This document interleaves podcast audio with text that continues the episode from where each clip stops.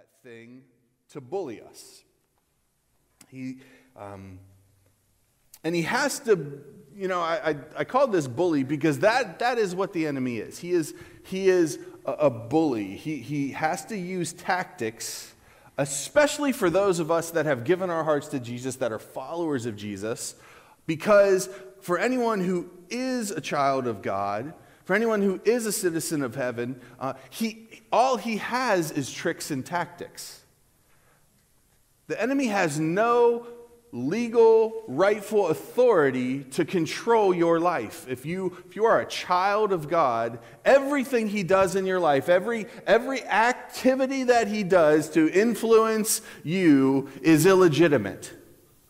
Um, and we'll talk more about that, that later. Um, he has no true authority in your life. The Bible talks about, makes it clear that when we come in, when we come in Christ, we are a new creation. When, when we come to Jesus, we were bought at a price. We are a son or a daughter of the Most High, and that, uh, that eliminates all legal rights and claims he, the enemy had to your life at that moment. Amen? That is good news. So, we're going to spend a few weeks exposing some of these tricks and tactics. Um, we don't have to let the enemy win. He doesn't, we don't, sometimes we can, um, again, we can be tricked into thinking that there's a certain amount of, of um, losing that we just have to do in life, that we just have to put up with when it comes to uh, some of these things.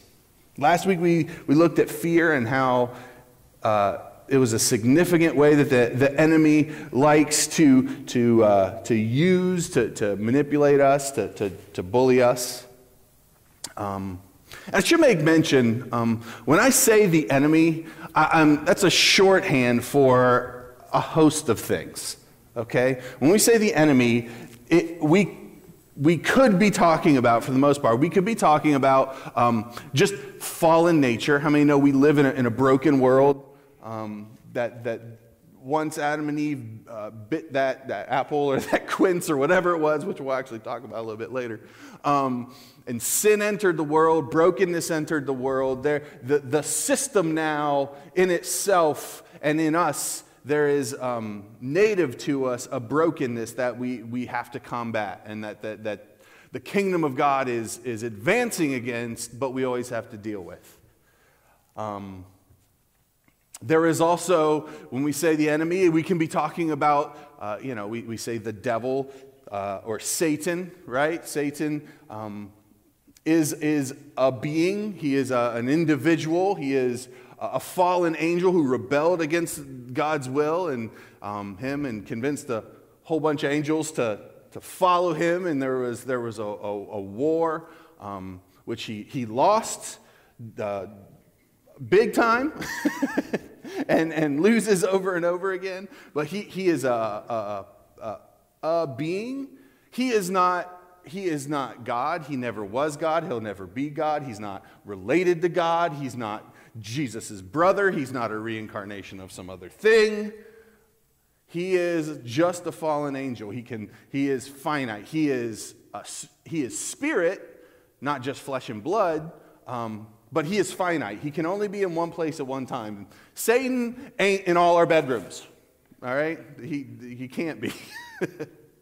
Now, that being said, there are lots of spiritual forces. The enemy isn't just Satan. There are, there are other fallen angels. There are other principalities, and we don't, we're not going to go into a whole teaching on, on the spirit world today.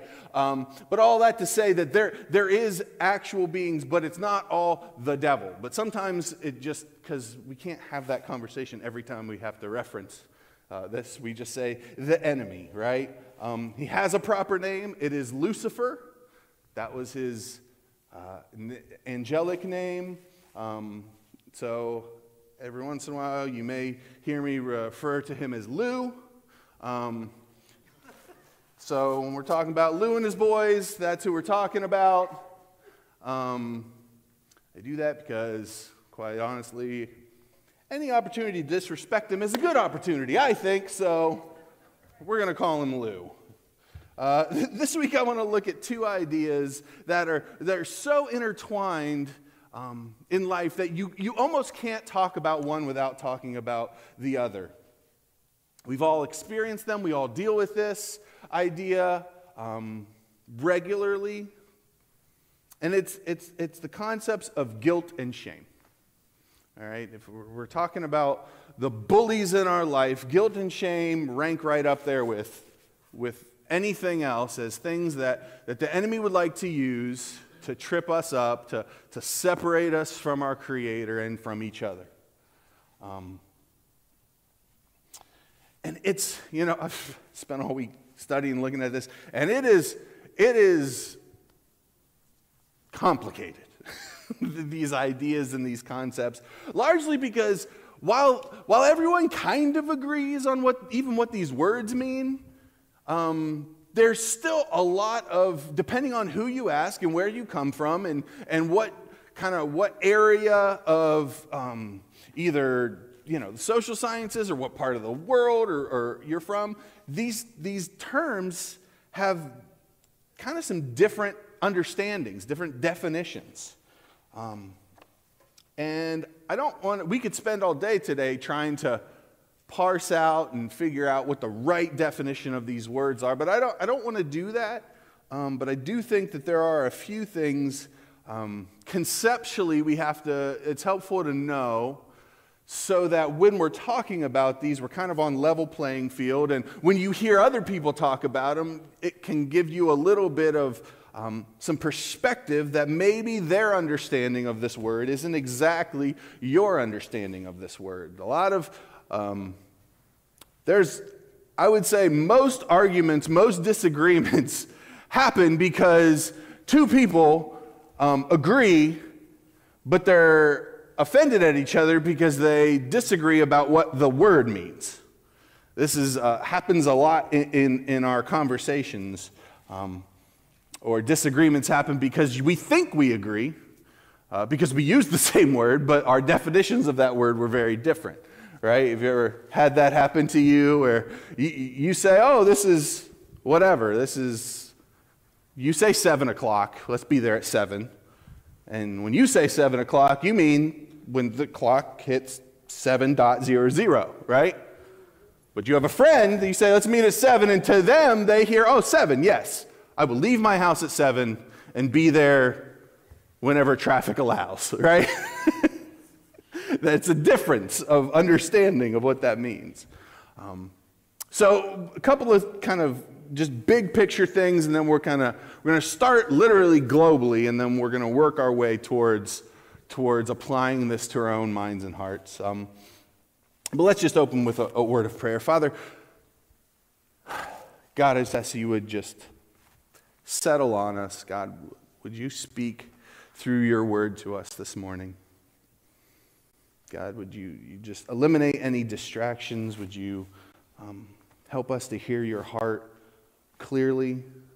Help me to speak clearly. Um, your intention, your will for this moment. Pray that you would use this time to God, bring freedom, help us to reflect, um, and become more like you this morning. Amen. So, talking about guilt and shame, and I said we're going to start globally. There is, there are some concepts that if you, if you've, uh, if you've done a lot of traveling to different cultures. You may um, understand this if, if, on, if only on an intuitive level. It may, you may, as I, am kind of reading some of this stuff, you may understand this. Um, if you've studied sociology or anthropology or done a lot of, uh, you know, kind of even biblical history, there, has been a, a, an increase in understanding and talking about this. Um, looking at when trying to understand biblical texts, especially the Old Testament. Um, there's this, this understanding or this idea that, that different parts of the world and different, different time periods um, have different worldviews. We, we know that, right? We understand that um, in concept. But and one of the ways that we've kind of, people have understood this to, to take place is, is through this um, dividing the groups into two or three different categories.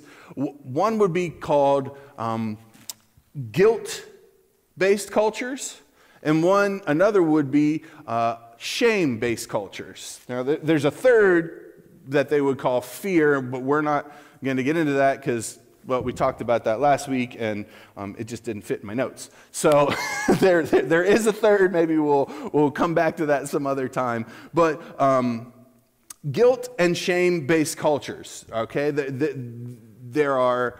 Now, this is not saying that this cult, everybody in this culture feels guilty and everybody in this culture fears, feels shame.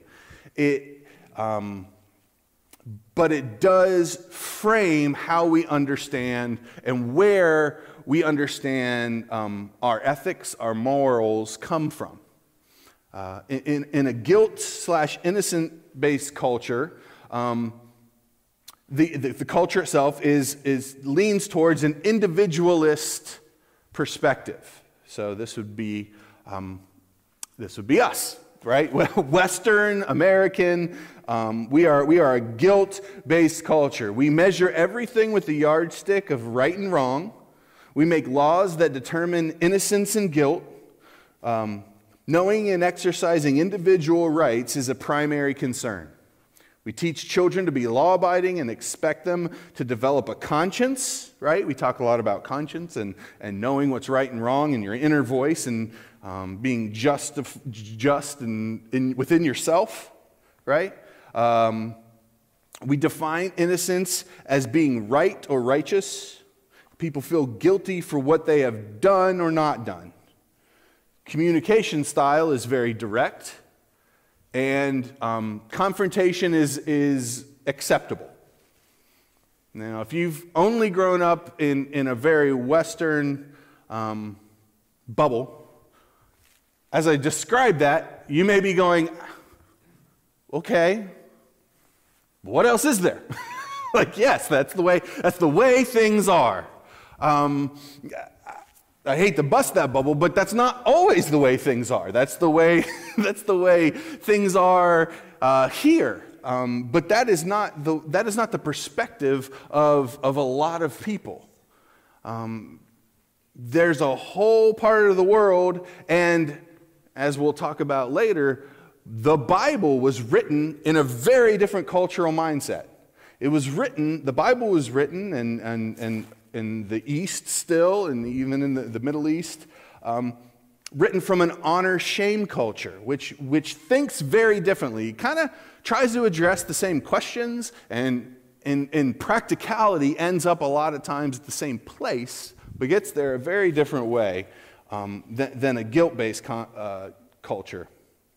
Honor cultures are generally collectivist, right? So the, the, the focus, the, the, the highest goal is the collective, is the group.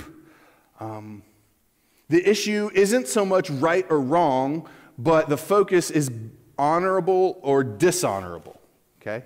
So the, the, the, in, in those cultures, the, the highest thing you are searching for or the thing you are trying to avoid is I, I, I'm, you want to seek honor and avoid being dishonorable. Acquiring honor and avoiding shame are the highest goals. I just said. Uh, Self expression and fulfillment are less important than the group success and honor. Now, this for us, for many of us, sounds like heresy, right? like, what do you mean? No, it's, it's you, you, you this is the, the, the, from the guilt based perspective, that's not, no, that doesn't work. You have to, you have to uh, be good within yourself, be righteous, and then as you become this good, righteous person, you are an add to the community. But it doesn't matter what really matter what the community uh, thinks or, or, or does because it's, it's more about me first.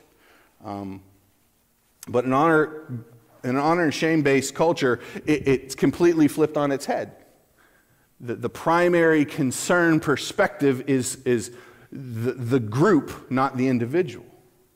Um, shame comes from failing to fulfill the group's expectations. Individuals sacrifice for the good of the team, the family, the village, the country. And communication is uh, indirect, and body language communicates feelings. The unspoken is as significant, if not more significant, than the spoken. So, very different, right? Very different ways of communicating, very different value systems um, as far as where, um, what is the source of, of, of your, your standards and the status of you as a person, right? In the guilt, guilt innocence based culture, eh, the focus is, is me. It's, it's I, I, there's this objective set of things that I, I adhere to, that I kind of, and ultimately, especially current culture, I decide what those are, and as long as I live up to them, I have a certain status, right? I'm good, I'm bad, I'm whatever. Honor shame based, it's that, that status, that esteem, that value is decided by the group and, and what, they, what they think of you. Now, depending on which one you grew up in or you understand, the, the tendency most of the time is to make a value judgment on the other one, right? So if you grew up in one culture, you look at the other culture and you go, you guys are nuts, right? and it goes both ways. Um, the point of, of, bringing these up is not so that we can figure out which one's better or which one's right or which one's wrong. The point is that they're different. The point is that we have to understand these things, especially if we're going to, um, if we recognize that, that scripture, that Bible, was written from a perspective that's different than most of ours right? Not all of ours. And in fact, um, you know, we are blessed with a very diverse congregation, very diverse community. We have more than the average, um, you know, Columbus church, probably, of mix of cultural backgrounds. Um, and, and, that's one of the things I love about this place. I, it's one of the things that it can be a strength as we, we share our experiences with each other. We, we're, we're, you're only a few seats away, probably, from somebody that has a different cultural perspective than you.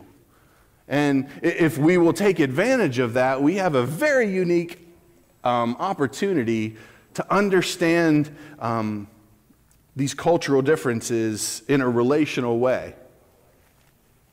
Um, so, these cultural perspectives describe the, the dominant source of a person's value, status, and esteem. Okay? That's, that's the purpose of these things. Um, but every culture deals with both. It's not like guilt and innocence has no place in an honor shame culture and vice versa. Um, it's helpful to be aware when we read the Bible that we're coming at it from a different perspective. Um, and I just want to, before we go any further, I want to give you a couple of verses where this can play itself out. It's important. We can see some of this, these differences. First, 1 Corinthians 5 2, Paul's writing to the church at, at Corinthians. He says, You are so proud of yourselves. You, you should be, but you should be in mourning and shame. You should remove this man from your fellowship. We won't go into all that's going on there, but um, if we skip down a little bit later in that same letter, Paul writes in verse 5 I am saying this to shame you. Isn't there anyone in all the church who is wise enough to decide these issues? Now, that, that first off, um, th- this is very strong language because as we, we just read, um, in, the, an honor shame based society, you, you're not, you don't, confrontation, it's not that it's never done, but it's always done very judiciously because it's very, um, it's way more significant than, than in a guilt based society. I mean, you know us, we, we love to confront each other. Half of our half of our tv shows half of you know our, our, all of our, our our talk shows are just what? People just arguing with each other just confronting each other with all the things. It's it's it's it's a big part of who we are. We do it for sport. We just we like confrontation. Um, but in, an, in, an, honor shame based society if there's a confrontation happening you know it's a big deal. Um, in these verses uh, and it even says here, I'm, Paul says, I'm saying this to shame you. Now, it's very important we understand what was meant by shame, right?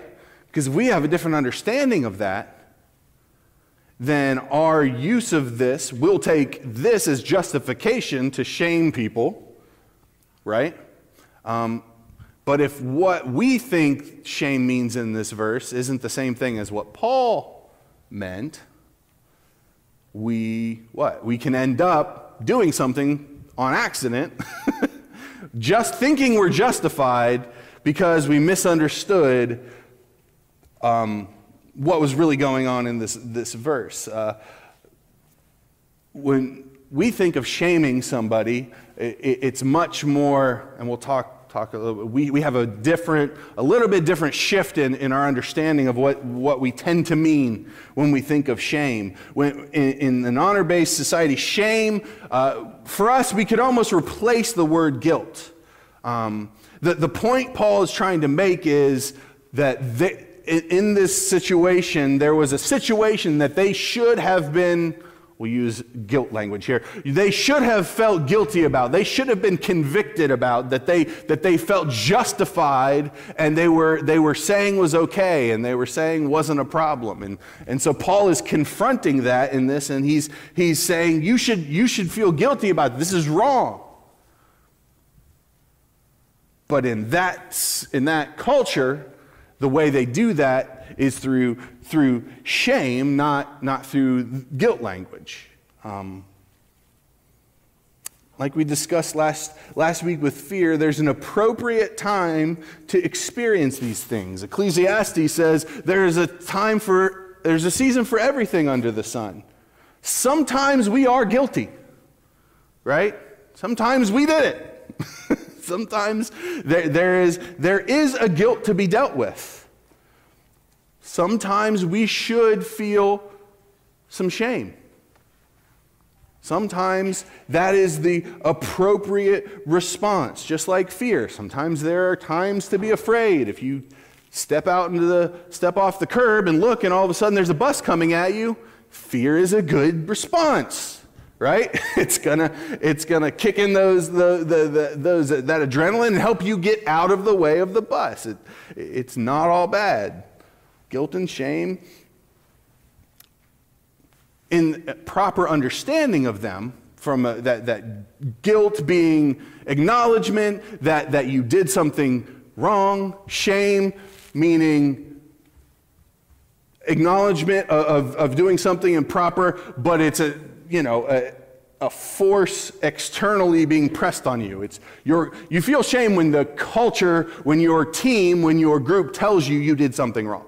That's kind of, in a big picture, that's kind of the, the, the difference we're going we're gonna play for these, these healthy ideas for, for guilt and shame. There's a, with the right response, these things can lead to good, godly healing and restoration in our life.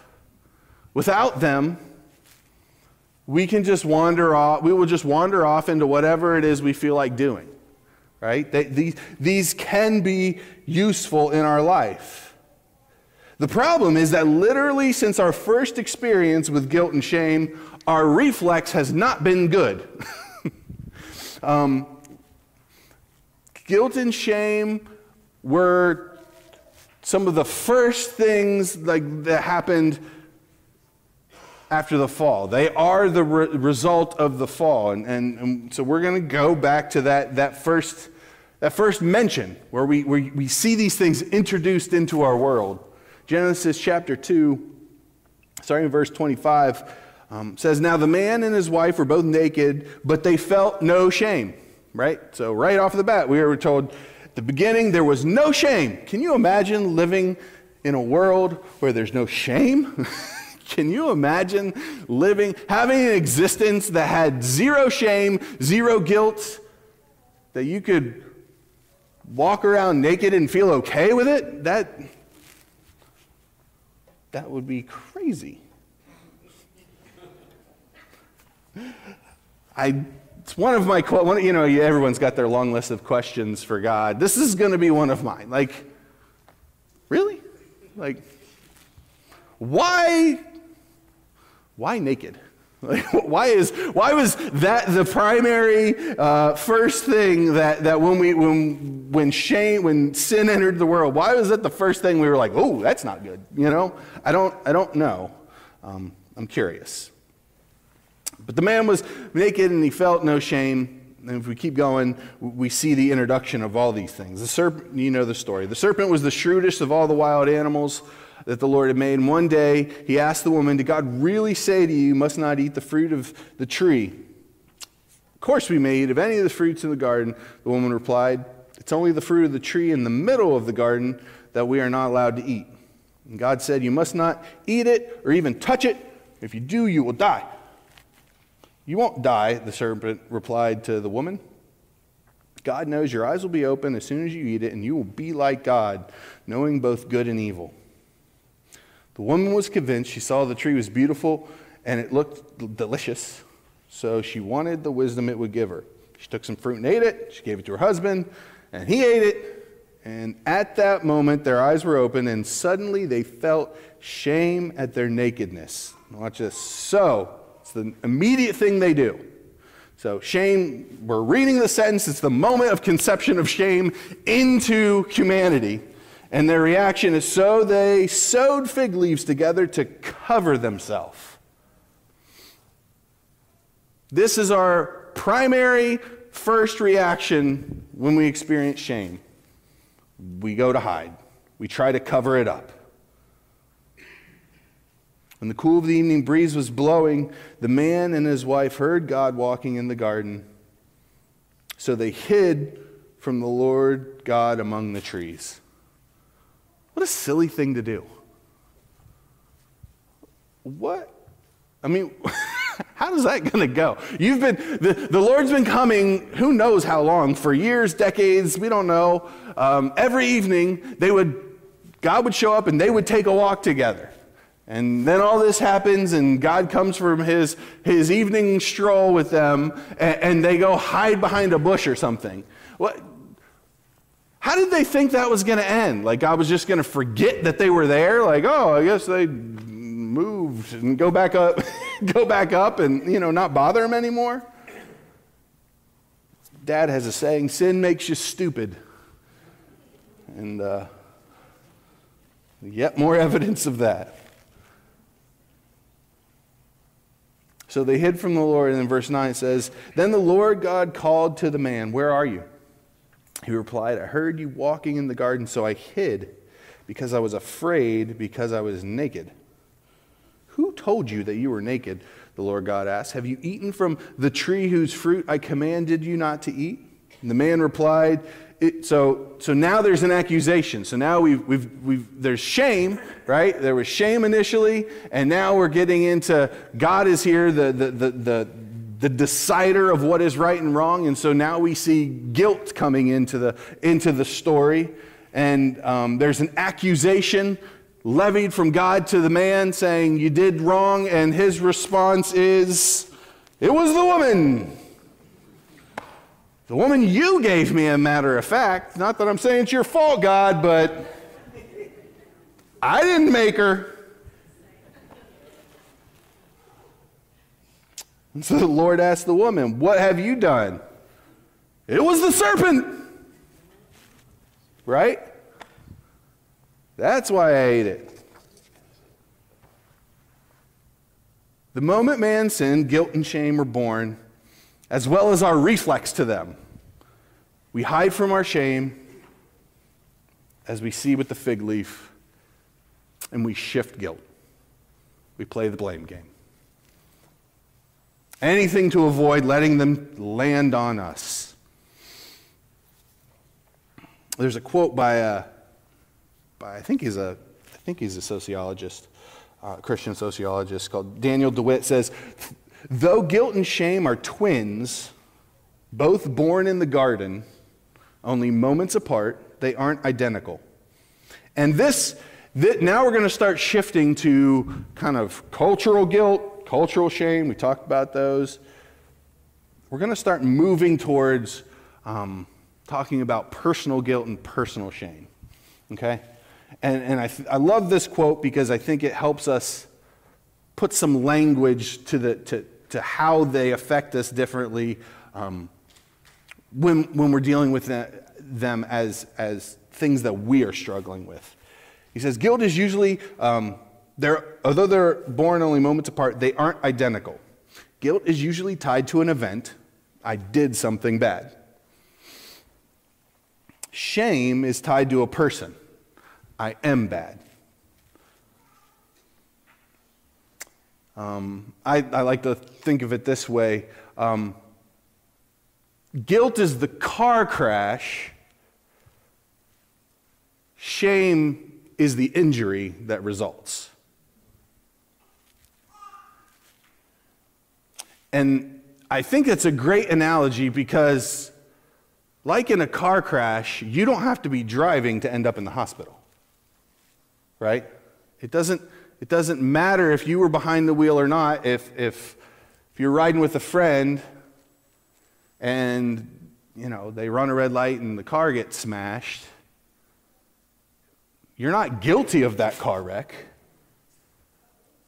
but you can still be wounded by it. And that's, that's, that's why shame a lot of times is, is more complicated than guilt. Um, because it plays dirty, really. Um, we, we, we see examples of this in Scripture. In Joshua chapter 9, or 5, verse 9 says, Then the Lord said to Joshua, Today I have rolled away the shame of your slavery in Egypt. So the place has been called Gilgal to this day.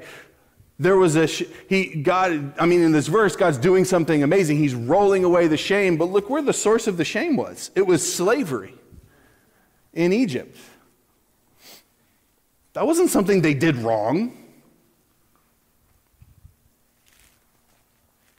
But there was still a shame attached to it that God had to deal with, God had to remove.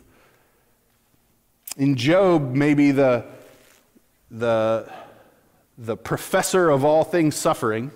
Um, if you've ever, if you're familiar with the story of Job, um, it's a whole book on suffering because his he had a chunk of his life that was just the literally the worst life ever. Um, verse 15, he says, "If I am guilty, too bad for me. Even if I'm innocent, I can't hold my head up high because I am filled with shame and misery." Shame and guilt are connected, but they're not they're not married. You can be you can be dealing with shame and know you're innocent.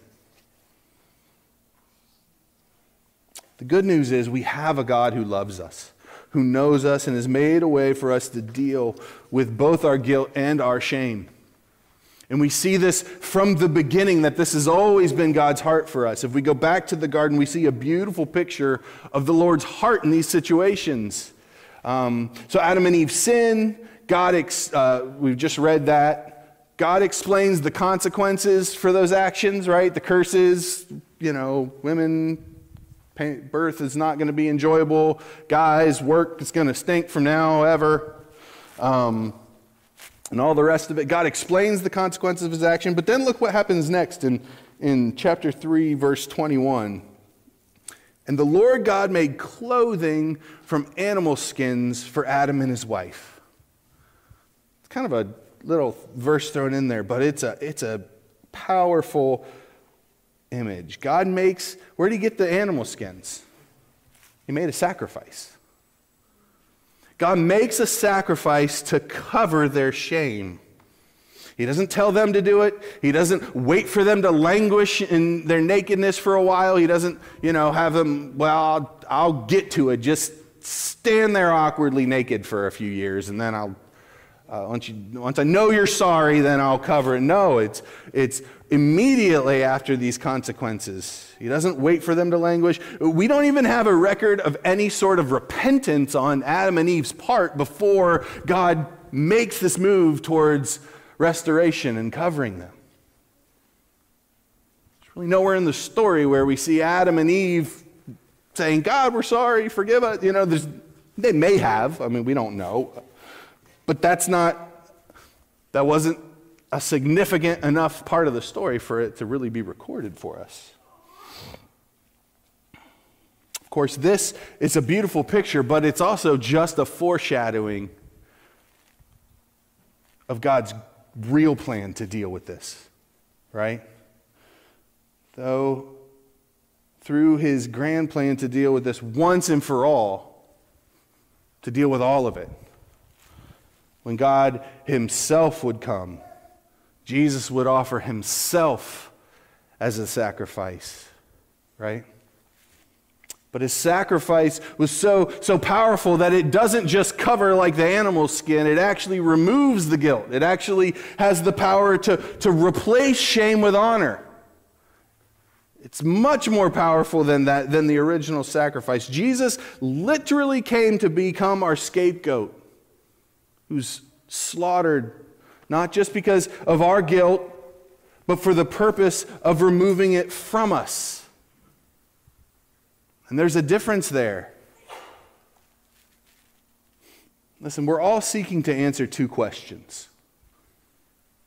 What do I do with my guilt and my shame? And where do I find, how do I establish my, my esteem, my value, and my worth? Right? Those are two of the biggest questions we will, even if we don't want to acknowledge that we're asking them, we are asking them.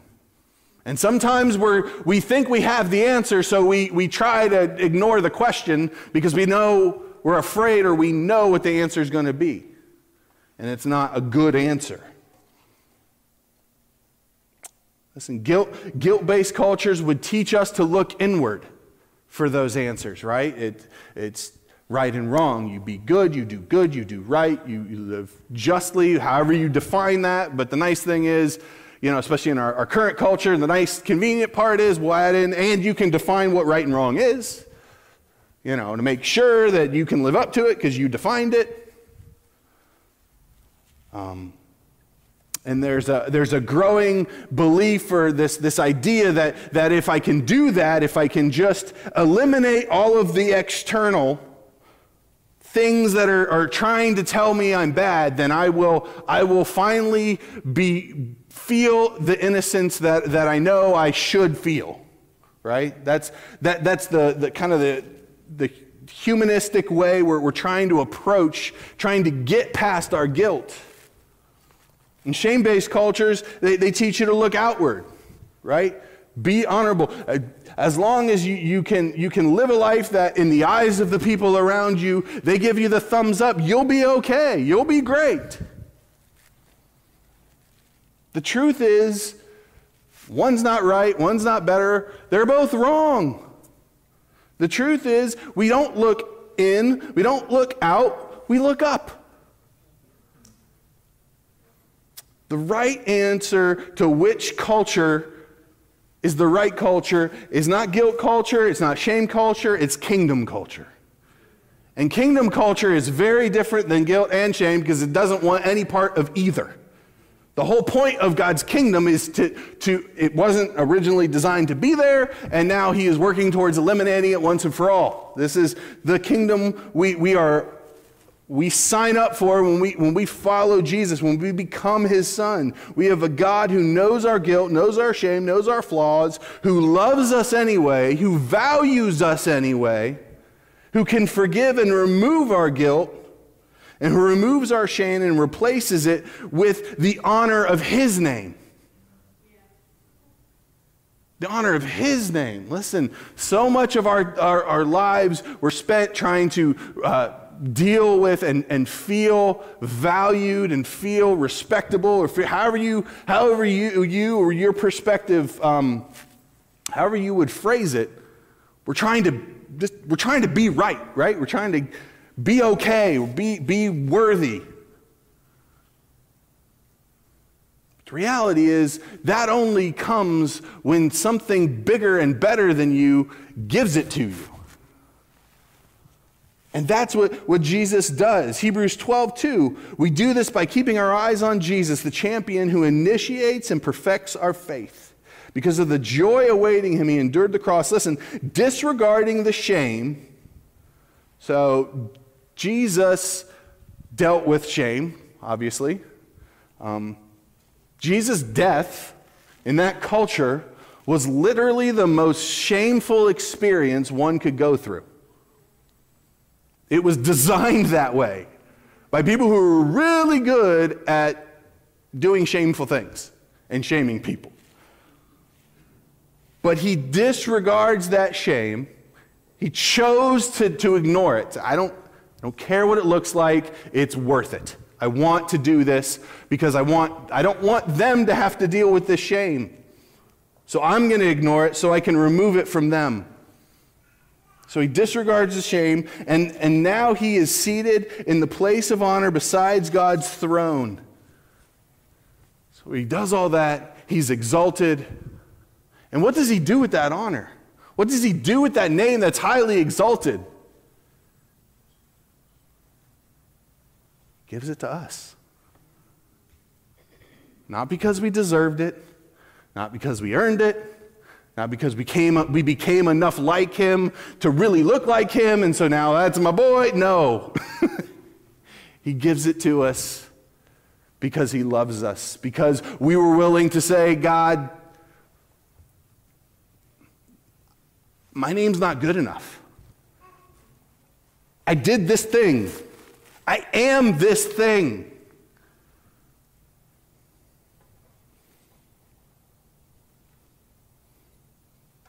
Shame is something, guilt is something that, that we need something outside ourselves to deal with.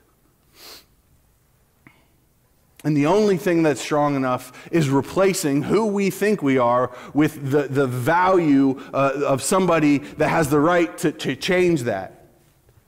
And the person that has the right to change is the person that created you.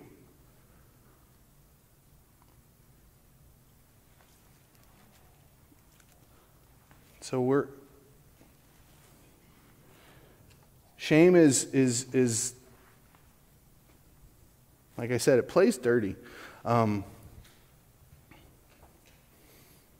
it's real good. The enemy loves to use it to make us own own the things that have happened to us. Right? And so we hide them. And then and then Lou and his buddies get, get in your ear and they they run commentary on it. Right? And they, they ascribe, they try to ascribe the meaning to the event. It's your fault. You deserve that thing to happen to you because look at all these other bad things you did, even though they, the two may have no connection whatsoever.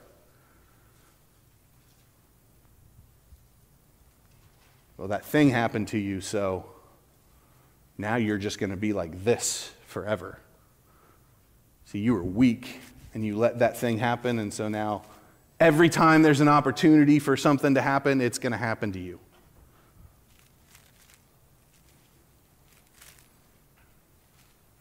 And enough of that goes on. We allow enough of that in our mind to go on, and the things that happen to us, the, the, shame of those things becomes our identity, becomes how we look at the rest of life, how we look at other people.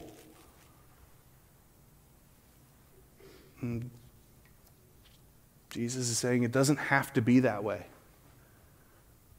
Because that's not how I see you. And how I see you is the only thing that really matters. It's the truth.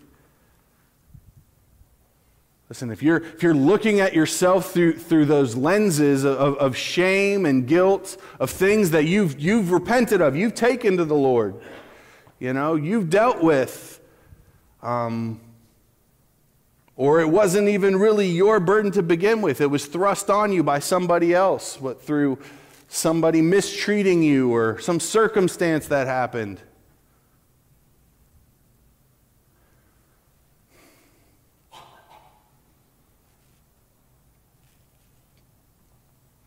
We can do a lot of, and it, it can be helpful at times to really do the work of digging through those things.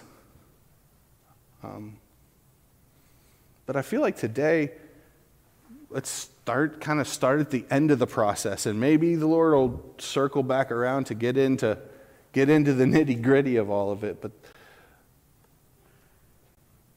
at the end of the day, it doesn't matter what all that stuff is in God's eyes. And so I want to close today with just, just a moment um, to invite the Lord, ask, give you guys a chance to invite the Lord into, um, into some of those hidden areas and ask God to show you um, what He thinks about you in the light of that thing. Maybe a, a, a sin that you're even now struggling with. It could be, um, you know, the shame of something that happened to you. You may be sitting here with something that, that uh, it's not a, a, sin that you did, it's something that uh, came upon you because of somebody else's actions. It could be guilt. Um, ba- you know, the enemy is real good at sh- shifting these things up. he puts guilt on shame and shame on guilt and does like three card Monte with it. You know, sometimes, sometimes we, he, we feel guilty for something that wasn't our fault because we already felt ashamed about not doing this thing right.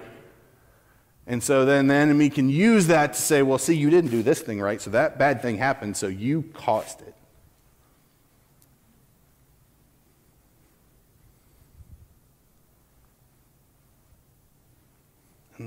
Really just feel like God's just saying to some of us this morning, I,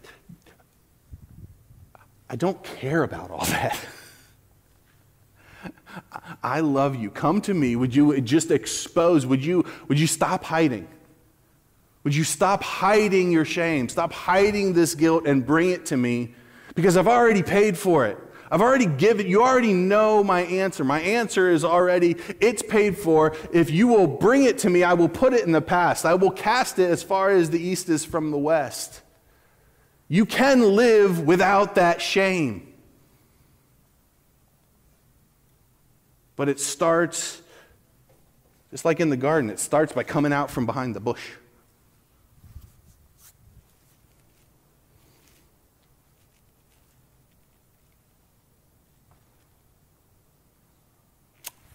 Um, let's pray.